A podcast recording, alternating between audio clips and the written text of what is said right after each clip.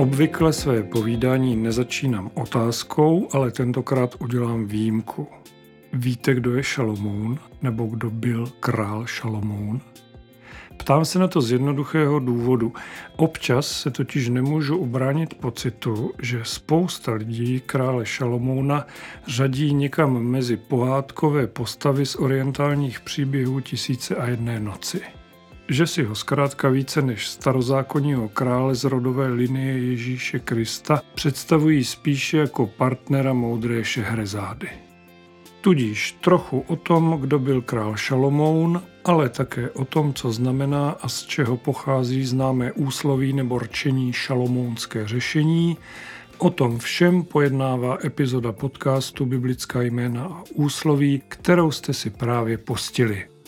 Od mikrofonu vás jako obvykle zdraví a příjemný poslech přeje Petr Lindner.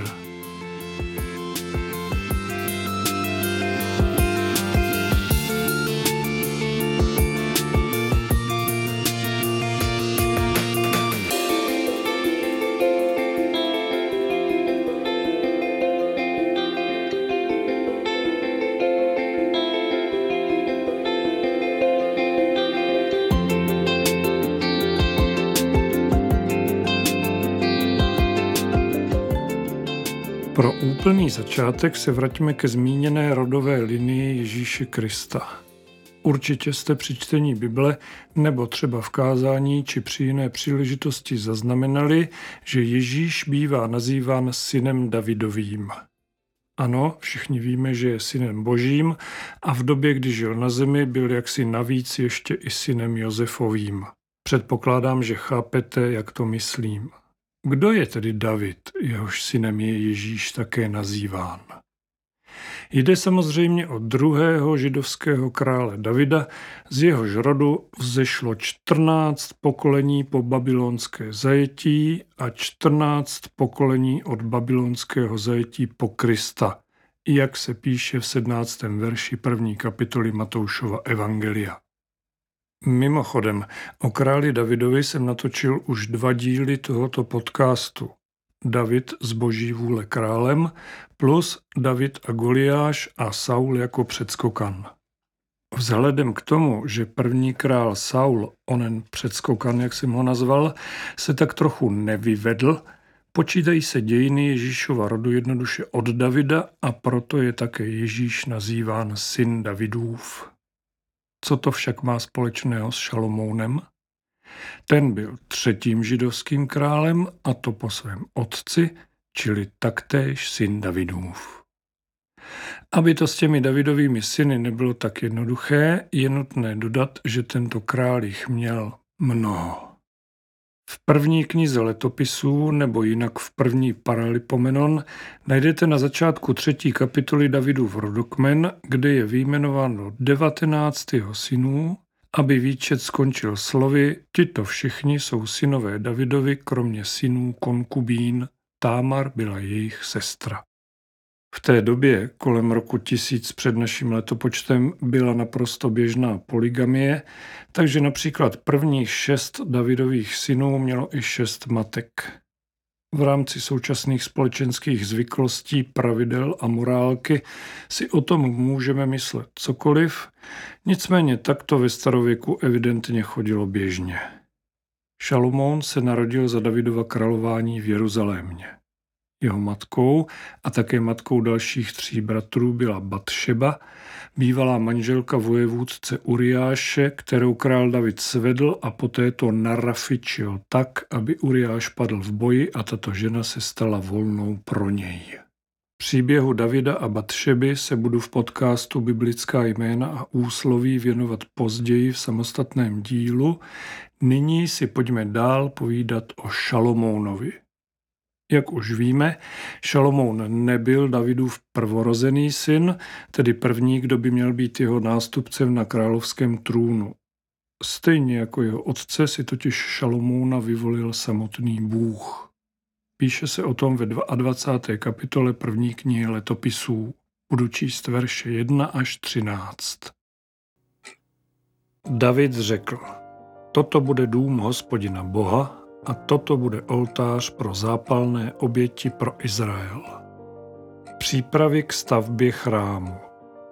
David přikázal, aby shromáždili cizince, kteří jsou v izraelské zemi, a ustanovil kameníky, aby tesali kameny tesané na míru pro stavbu Božího domu.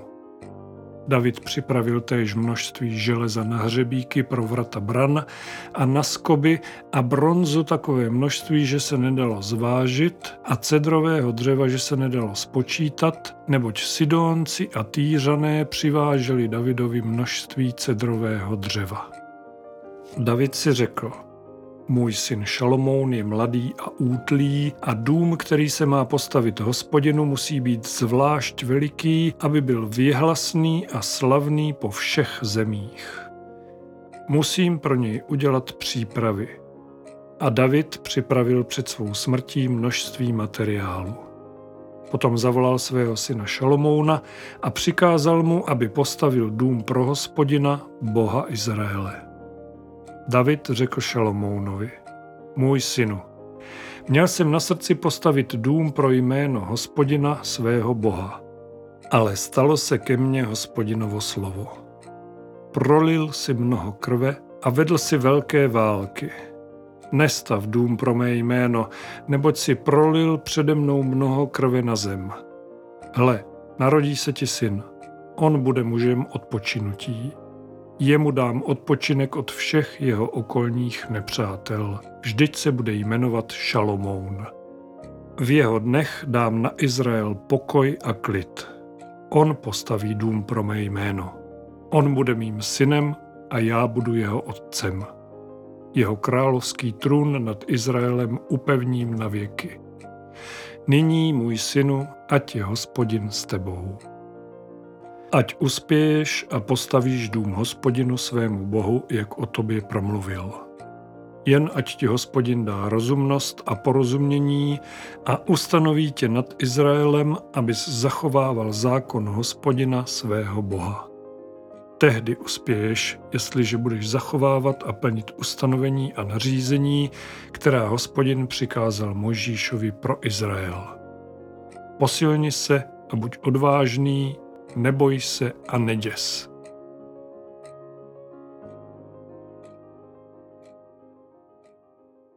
Pán Bůh slibuje Davidovi, abych tak řekl, změnu poměrů.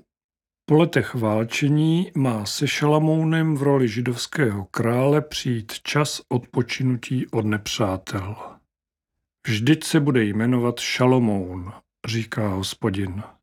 Toto jméno zní v hebrejštině Šelomo či Šlomo, což znamená pokoj jeho. Mimochodem, podle webu naše jména tečka cé zet u nás nežije žádný člověk křestního jména Šalomoun, nicméně do roku dva tisíce šestnáct, kdy statistika končí, bylo v Česku devadesát jedna mužů s příjmením Šalomoun, potažmo pak sto osm žen s příponou ová na konci. Ale zadáte-li do vyhledávání Šalamoun, jak se toto jméno někdy také používá, byť, abych řekl pravdu, nevím, jestli je to chyba nebo jen další možný překlad, pak zjistíte, že v roce dva tisíce čtrnáct se v Plzni narodil jediný český člověk křestním jménem Šalamoun. Přestože si starozákonního Šalomouna pro králování nad izraelským lidem vyvolil sám Pán Bůh, nebyl počátek této slavné éry vůbec jednoduchý. Šalomoun byl až desátým Davidovým synem a na jeho místo se tlačil čtvrtý v pořadí Adoniáš, který sám sebe před smrtí svého otce prohlásil za krále. Já tento příběh nyní nebudu celý vyprávět, protože se chci dostat ke slíbenému šalomounskému řešení, ovšem doporučím vám přečíst si jej v první a druhé kapitole knihy První královská. Každopádně, na izraelský trůn nakonec dosedl v souladu s Boží vůlí a přáním svého otce Davida jako třetí židovský král právě Šalomoun.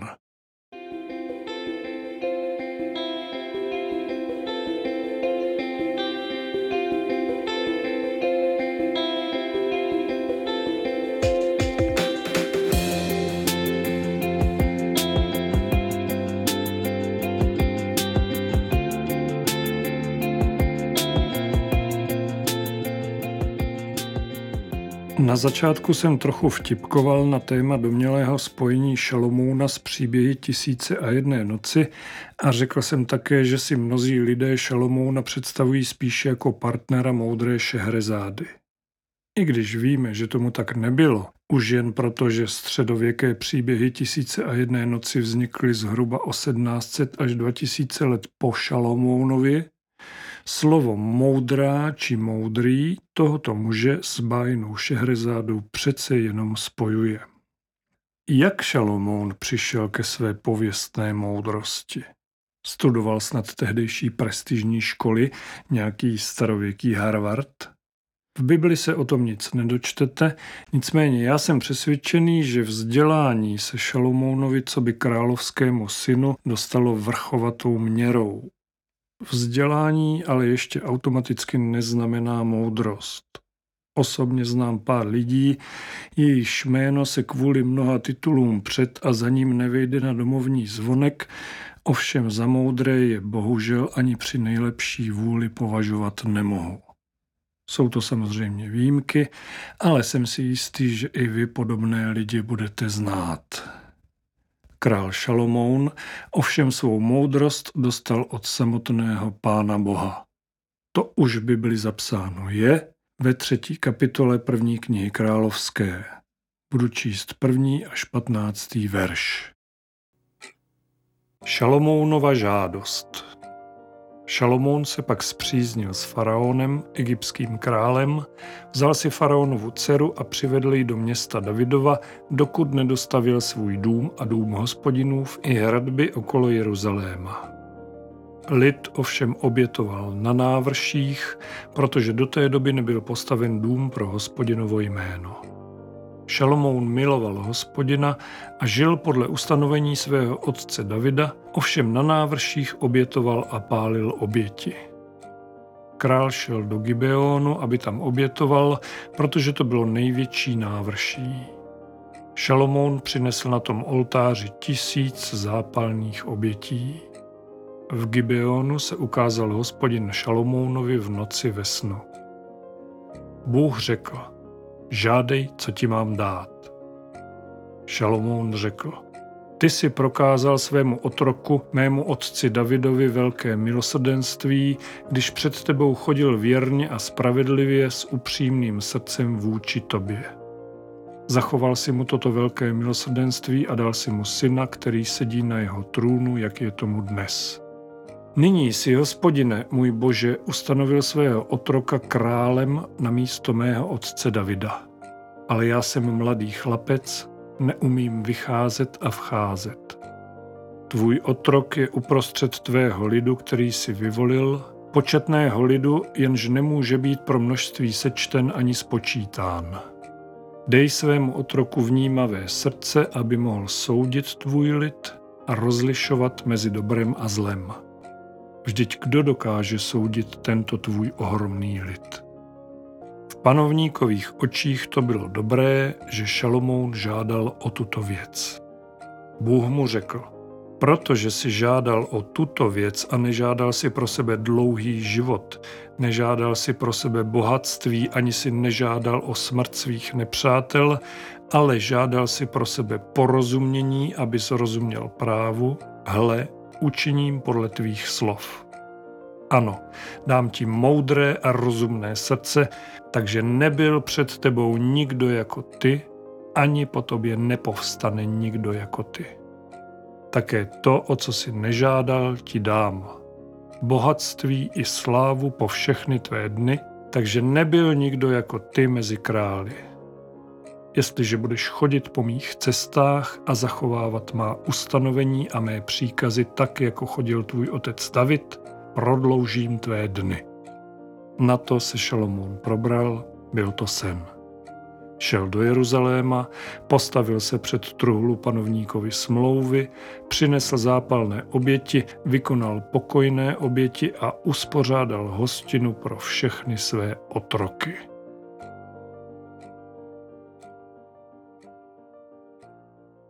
Šalomounovi mohlo být v době, kdy začal královat nad Judskem, něco kolem dvaceti let, tudíž to byl skutečně mladý muž bez větších životních zkušeností. Sám říká, jsem mladý chlapec, neumím vycházet a vcházet. Že jste se zarazili u slov neumím vycházet a vcházet? Já taky.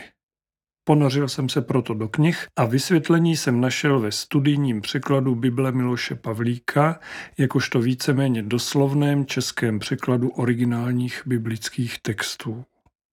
Zde tento verš zní trochu jinak, ale výsledek je víceméně stejný.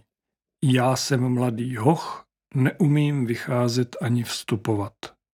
V poznámkovém aparátu k tomuto verši najdete odkaz na knihu Numery, konkrétně šestnáctý a sedmnáctý verš i její dvacáté sedmé kapitoly. Pojďme si tyto verše přečíst. Kéž Hospodin, Bůh duchů všeho masa, nad shromážděním ráčí ustanovit muže, jenž bude před jejich tváří vycházet a jenž bude před jejich tváří vstupovat, jenž je bude vyvádět a jenž je bude uvádět, ať není shromáždění Hospodinovo jako stádo těch, již nemají pastýře.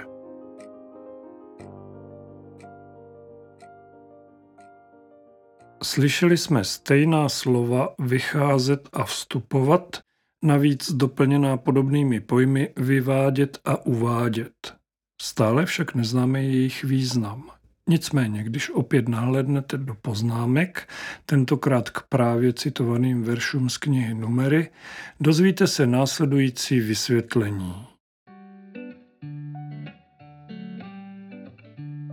Vycházet a vstupovat je v hebrejštině úsloví vyjadřující pojem způsobu života jednotlivce a celého jeho průběhu v každodenních podrobnostech, zejména v jeho stycích s jinými, obdobně vyvádět a uvádět v závorce tvary týchž dvou sloves. Už chápete? Vycházet a vcházet nebo vycházet a vstupovat není, i když to tak může znít, žádné heslo židovské policie podobné našemu pomáhat a chránit, což mimochodem česká policie okopírovala od svých amerických kolegů. Jde jednoduše o dobový jazyk, na němž některé české překlady, již zmíněný český studijní nebo Pavlíkův překlad, ale také třeba Bible kralická nebo český ekumenický překlad, zkrátka lpí. Do srozumitelné češtiny tyto verše překládá Bible dvacet jedna ve znění Já jsem ale velmi mladý a neskušený ve vedení. Nebo Jeruzalémská Bible Já jsem zcela mladý muž, neumím si počínat vladařsky. Soudobější je pochopitelně pak také parafrázovaný překlad Slovo na cestu, kde můžete číst.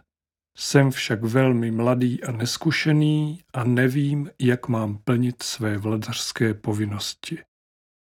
V kontextu těchto veršů musím ještě dodat další komentář. Šalomounova moudrost se projevila ještě předtím, než mu Pán Bůh zaslíbil onu výsadu nejmoudřejšího člověka. Proč si to myslím? Kdybyste dnes řekli dvacetiletému mladému muži to stejné, co Pán Bůh Šalomounovi, tedy žádej, co ti mám dát. Myslíte, že by odpověděl stejně jako třetí židovský král? Že by žádal moudrost? Schopnost vycházet a vcházet, rozumět svému lidu a umět ho rozsoudit, rozlišovat mezi dobrem a zlem? Nechci dnešní mladou generaci podceňovat, ale osobně bych si na podobnou odpověď nevsadil ani zlámanou grešli. Můžete namítnout, že Šalomoun měl jakožto královský synek bez pochyby všechno, na co si vzpomněl, takže Pána Boha nemusel prosit o nový iPhone či nablízkaný kabriolet s naladěným výfukem, v němž by mohl v Jeruzalémě a okolí balit holky. Ano, svou roli určitě hrála také královská výchova, kdy Šalomoun žil v prostředí velmi odlišném od našeho současného života. Pravděpodobně byl od mládí na svou budoucí roli připravovaný, takže jakési státnické jednání v něm nejspíš bylo silně zakořeněné, nebo mu alespoň bylo usilovně vštěpované. Ať tak či tak jeho přání, nejlepší přání, jaké mohl vyslovit, mu bylo splněno. Všimněte si prosím ale ještě jedné věci. Šalomoun nežádá Pána Boha o to, aby všechny královské povinnosti, které na něj po smrti otce dolehly, za něho Hospodin převzal na svá bedra. Říká doslova: dej svému otroku vnímavé srdce, aby mohl soudit tvůj lid a rozlišovat mezi dobrem a zlem. Čili jinak řečeno, dej mi vnímavé srdce, abych mohl jako král dobře vykonávat svůj úřad. Šalomoun přijímá boží nabídku, ale nezříká se své úlohy. Ví, že ani ve jménu božím nestačí jen sedět, něco si přát a čekat, jestli se to splní, nýbrž že je taky třeba pohnout vlastním, abych to řekl slušně, pohnout vlastní kostrou. Přesně, jak se píše v sedmnáctém verši druhé kapitoly Jakubova listu, tak i víra, nemá-li skutky, je sama o sobě mrtvá. Až tedy budete prosit Pána Boha, aby za vás zařídil to či ono, udělal za vás tamto nebo tohleto, vzpomeňte si na Šalomouna.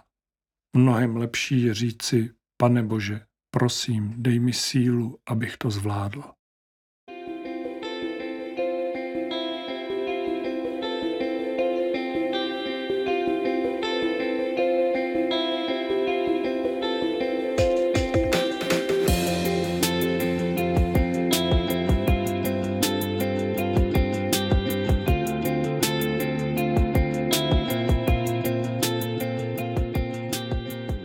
Jsem si vědom toho, že moje povídání je občas poněkud rozvláčné, ale zároveň tiše doufám, že jste se do této chvíle úplně nenudili.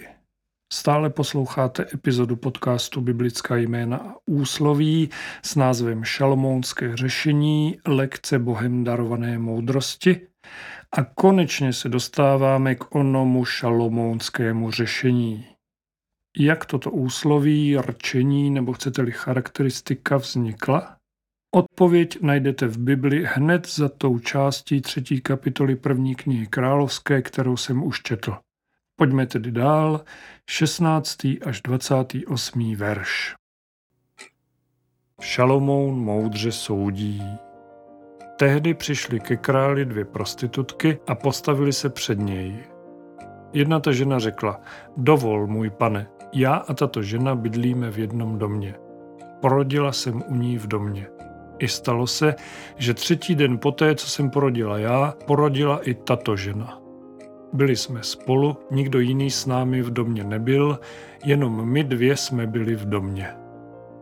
Syn této ženy v noci zemřel, protože ho zalehla. Pak uprostřed noci vstala a když tvá otrokyně spala, vzala mého syna vedle mě, položila ho do svého klína a svého mrtvého syna položila do mého klína. Ráno jsem vstala, abych svého syna nakojila, a byl mrtev. Když jsem se na něj ráno podívala pozorně, uviděla jsem, že to není můj syn, kterého jsem porodila. Ta druhá žena ovšem řekla: ne, ten živý je můj syn a ten mrtvý je tvůj syn. Ale ta první říkala: ne, ten mrtvý je tvůj syn a ten živý je můj syn. Tak se před králem hádali. Na to král řekl: tato říká, ten živý to je můj syn a ten mrtvý je tvůj syn, a tato říká, ne, ten mrtvý je tvůj syn a ten živý je můj syn. Král řekl: podejte mi meč. Přinesli před krále meč a král přikázal: rozsekněte to živé dítě ve dví a dejte polovinu jedné a polovinu druhé. Avšak žena, které patřilo to živé dítě, promluvila ke králi, protože se v ní probudil soucit s jejím synem. Řekla: dovol, můj pane, dejte jí to živé dítě, jenom ho neusmrcujte. Ale ta druhá řekla: nebude ani moje, ani tvoje, rozsekněte ho. Král na to odpověděl: dejte jí to živé dítě a neusmrcujte ho, to je jeho matka. Když celý Izrael uslyšel o rozsudku, který král vynesl, báli se krále, protože viděli, že v něm je boží moudrost k vykonávání práva.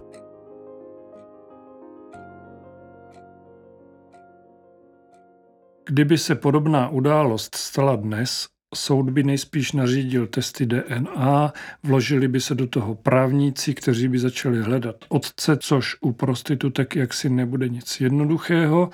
Celá věc by se třikrát odročila a možná po nějakém tom roce by byl vynesený rozsudek. Král Šalomoun, obdařený moudrostí od Boha, jednoduše v uvozovkách vsadil na mateřský cit, aby s pomocí malé lsti, hrozby rozseknutí dítětem mečem, i hned zjistil, jak se věci skutečně mají. Zkrátka a dobře, šalomounské řešení. Kdybychom ho měli stručně definovat, pak by se dalo říci, že se jedná o moudré, spravedlivé, chytré až možná vtipné, rychlé a často překvapivé nebo nečekané řešení, nějaké mnohdy na první pohled obtížné nebo dokonce zdánlivě bezvýchodné situace.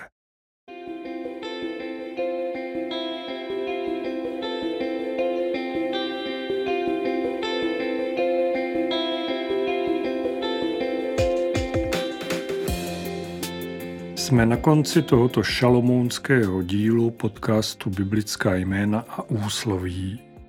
Dozvěděli jsme se, jak to bylo se syny krále Davida, zjistili jsme, odkud Šalomoun přišel ke své pověstné moudrosti, abychom také odvrhli domněnku, že snad tento třetí židovský král měl něco s bájnou Šehrezádou.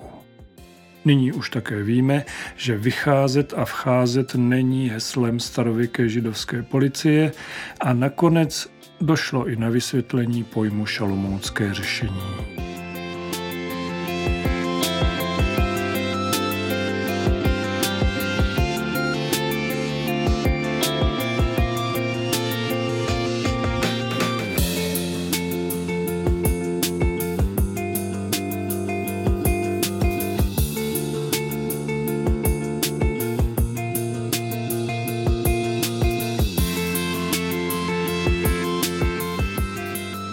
O králi Šalomounovi by se dalo vyprávět ještě mnohem déle.